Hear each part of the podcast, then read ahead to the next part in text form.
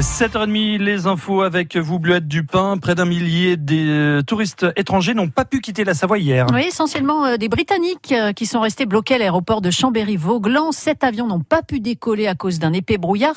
D'autres ont eu plus de chance. Hein. Leur avion n'a été que retardé de quelques heures.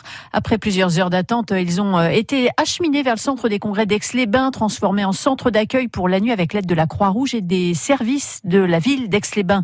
Le maire Renaud Beretti. C'est un centre des congrès reconverti en centre d'hébergement. Je pense surtout aux, naufragés euh, de ce brouillard quasiment un millier, un 950 et quelques. Beaucoup d'enfants, puisque c'est des familles euh, pour la plupart britanniques, hein, qui étaient au sport d'hiver en Savoie et qui rentraient dans leur pays, se sont retrouvés bloqués. Euh, et donc une nuit, pour certains, dans des lits mis à disposition par la Croix-Rouge, d'autres même le sol, d'autres dans les fauteuils de l'auditorium du, centre des congrès. Donc évidemment une, une nuit pas très agréable. Toute la nuit, bah, c'était boisson chaude, hein, mise à disposition et puis un petit peu de, restauration. Voilà, tout a été mis en, œuvre et on a essayé de faire au mieux pour les accueillir dans les conditions qui sont, c'est vrai, euh, difficiles, mais au moins à l'abri et au chaud. Au total, sur les 27 euh, vols prévus hier, 7 n'ont pas pu décoller.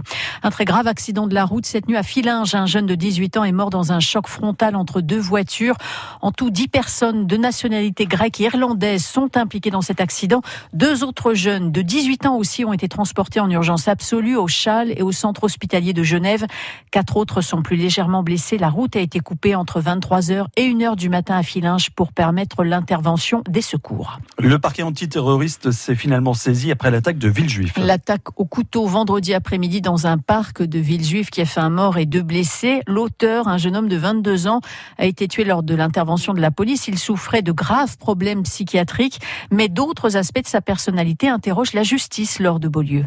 De nombreux témoins qui ont assisté au parcours meurtrier de cet homme ou qui ont été menacés ont rapporté qu'il avait agi calmement avec une grande détermination. Un homme a expliqué avoir été contraint sous la menace de réciter une prière en arabe et puis l'enquête a déterminé que cet homme était radicalisé. Une lettre écrite comme un testament et des écrits répétitifs retrouvés dans son sac à dos viennent corroborer la thèse d'un acte terroriste. Il y a aussi la préparation très organisée du passage à l'acte que souligne le parcours antiterroriste. L'homme souffrait de troubles psychiatriques importants depuis l'enfance, mais il avait stoppé son traitement au mois de juin dernier.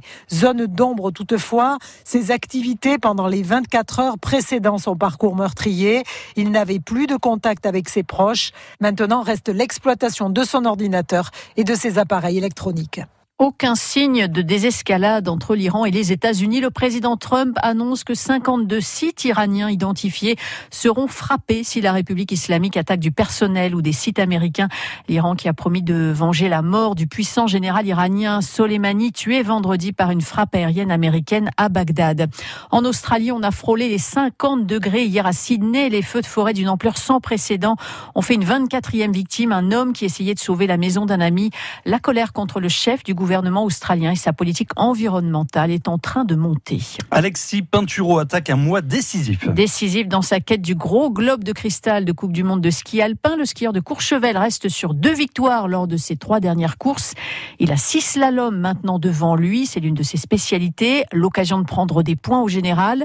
Le marathon démarre cet après-midi à Zagreb, en Croatie. Alexis Pinturo. C'est toujours un mois relativement important pour, pour les techniciens, mais encore plus pour les slalomeurs. C'est un mois qui est long et éreintant, euh, avec beaucoup de classiques. C'est aussi relativement fatigant, hein, mais c'est aussi le charme. Je trouve que c'est toujours un très beau mois de janvier.